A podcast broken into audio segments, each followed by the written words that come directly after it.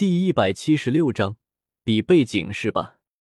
击败雷霆学院之后，史莱克学院将迎来排位赛最后一场比赛，对手是神风学院。戴沐白等人一点都不紧张。虽然在预选赛的时候，史莱克学院输给了神风学院，但那是因为史莱克休赛的缘故才输的，明眼人都看得出来。神风学院根本不是史莱克学院的对手，就连神风学院的队长风啸天自己也是这么认为的。风啸天都没法在寒风手下走过两招，拿什么打？史莱克学院现在暴露出来的就已经有五尊魂宗了，神风学院满打满算也就才三名魂宗，无论从哪里看都没有胜算啊！也因此，在比赛前一天。连最为严谨的大师都没有刻意去指定什么针对性的战术，只是改变了出场顺序：寒风第一，戴沐白第二，唐三第四，第四、第五分别是朱竹清和马红俊。五尊魂宗打头阵，看得出来，对于预选赛输给神风学院的事情，大师也是憋着气的。再加上史莱克学院已经有资格晋级，大师如此安排，倒也无可厚非。至于战术什么的，韩风已经不止一次的用事实告诉大师，在双方实力差距过大的时候，战术什么的真没必要。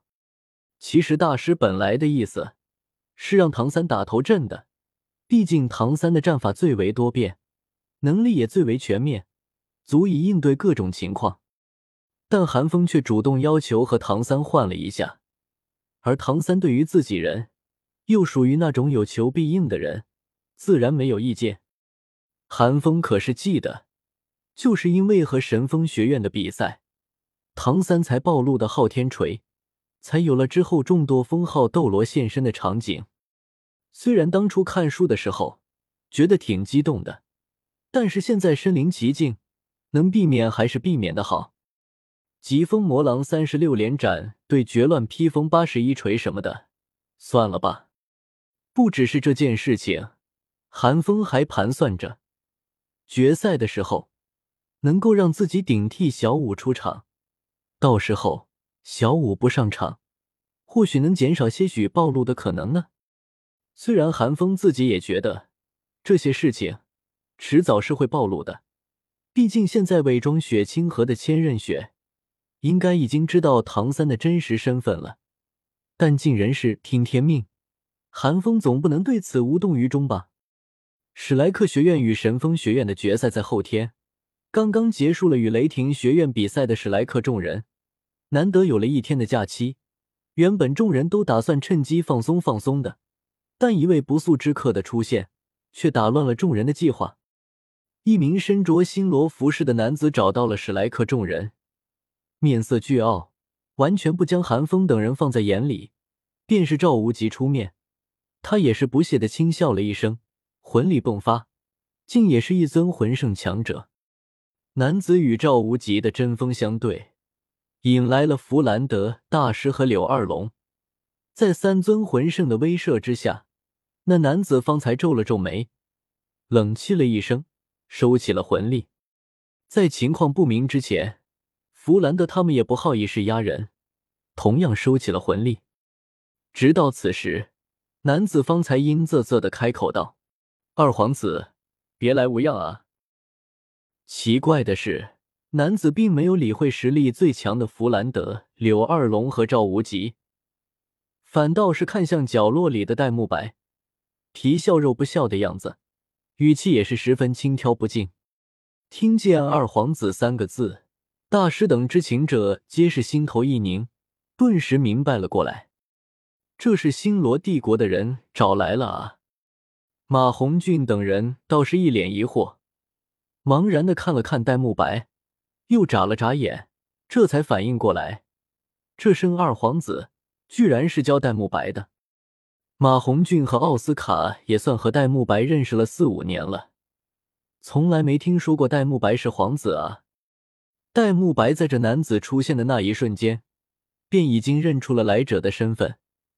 只是他之前一直在安慰朱竹清，所以没有开口。现在看见男子脸上那熟悉的戏谑之色，不慌不忙的走到男子身前，淡漠的开口道：“托克，见到本皇子，为何不拜？”弗兰德等人知道这是星罗帝国的事情，他们没有插手的理由。马红俊几人虽然有一万个问题想问，但也被韩风制止了。一时之间，原本剑拔弩张的场景，只剩下戴沐白与那个叫托克的男子对峙着。令人意外的是，即便托克乃是魂圣强者，戴沐白在他面前，竟也带着一种居高临下的凌厉。托克更加意外。托克上次看到戴沐白，还是五年前。戴沐白被大皇子打败，落魄的跑到天斗帝国的时候，那时候的戴沐白甚至都不敢直视他。现在他站在戴沐白面前，竟感觉比在大皇子面前更加卑微。这种变化令托克难以接受，看着戴沐白，寒声道：“二皇子，多年不见，你的变化还真是大啊！想来如果大皇子得知了，也一定会很欣慰的吧？”托克刻意抬出了大皇子，就是想勾起戴沐白对大皇子的恐惧，好杀杀戴沐白的傲气。但士别三日，当刮目相待，此时的戴沐白早已经不是当年那个人了。现在的戴沐白乃魂宗强者，拥有万年第四魂环的绝世天骄，更是身负天煞神性，浑身煞气便如同魂力一般挥使如臂。一个能将煞气当魂力一样修炼的人，这么可能还想当初一样懦弱的像只绵羊？见托克还想用戴维斯压自己，戴沐白脸上浮现煞气，厉笑道：“托克，本皇子只问你为何不跪？”这一声厉笑，隐隐带着邪眸白虎的咆哮，那铺天盖地的凶性。竟让托克有一种见了星罗皇帝的错觉，双腿一弯，差点跪下。察觉到这一点的托克心中大怒，他可是大皇子的心腹，是魂圣强者，怎么能向戴沐白下跪？要知道，他此行的目的，可是为了让戴沐白打消那些不切实际的想法的。戴沐白，我可是大皇子的人。你敢让我下跪？恼羞成怒的托克怒吼了一声，甚至连二皇子都不叫了，魂圣级别的魂力涌出，朝戴沐白碾压而去。弗兰德见托克竟想出手伤人，冷哼了一声，身体化作一道黑影，出现在戴沐白面前，将托克的魂力挡下。看到弗兰德，托克眼中阴晴不定的闪动了两下。深吸了两口气，再次收回了魂力，转而阴冷的对戴沐白说道：“戴沐白，你以为你不知从哪里找来了几个魂圣，便能与大皇子抗衡了吗？我告诉你，大皇子手下有十七名魂圣、八名魂斗罗的支持，你永远都不会是大皇子的对手。”托克一点都不怕戴沐白，闹毛的凤凰不如鸡，戴沐白是皇子又如何？十八岁之后，不是个死人就是个废人，托克何惧之有？比背景是吧？听见托克的话，众人皆是一惊。但就在此时，一道揶揄的声音在戴沐白身后响起。寒风缓缓的走到托克面前，看了托克一眼，不屑的讥笑了一声：“这人连史莱克学院什么情况都没摸清楚。”就敢一个人冲上门来，简直寻死！看到韩风的神情，托克大怒，但韩风却不给他说话的机会，直接掏出了两面令牌，一面鎏金华贵，一面古朴神秘，道：“此乃天斗太子令与古斗罗信令，魂圣、魂斗罗，很强吗？”韩风说完，唐三等人顿时眼前一亮。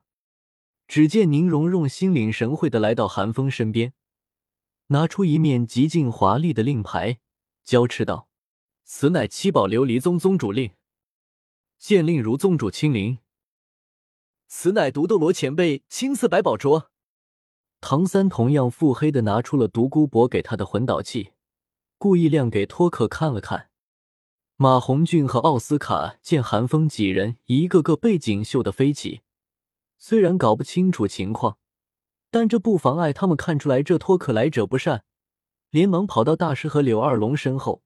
马红俊狐假虎威的大叫道：“在你面前，还有当年纵横大陆的黄金铁三角，封号斗罗都打过。”奥斯卡也是帮腔道：“我们二龙老师还是蓝电霸王宗的嫡系子弟呢。”柳二龙的确有蓝电霸王宗的嫡系弟子令牌，不过蓝电霸王宗认不认还两说。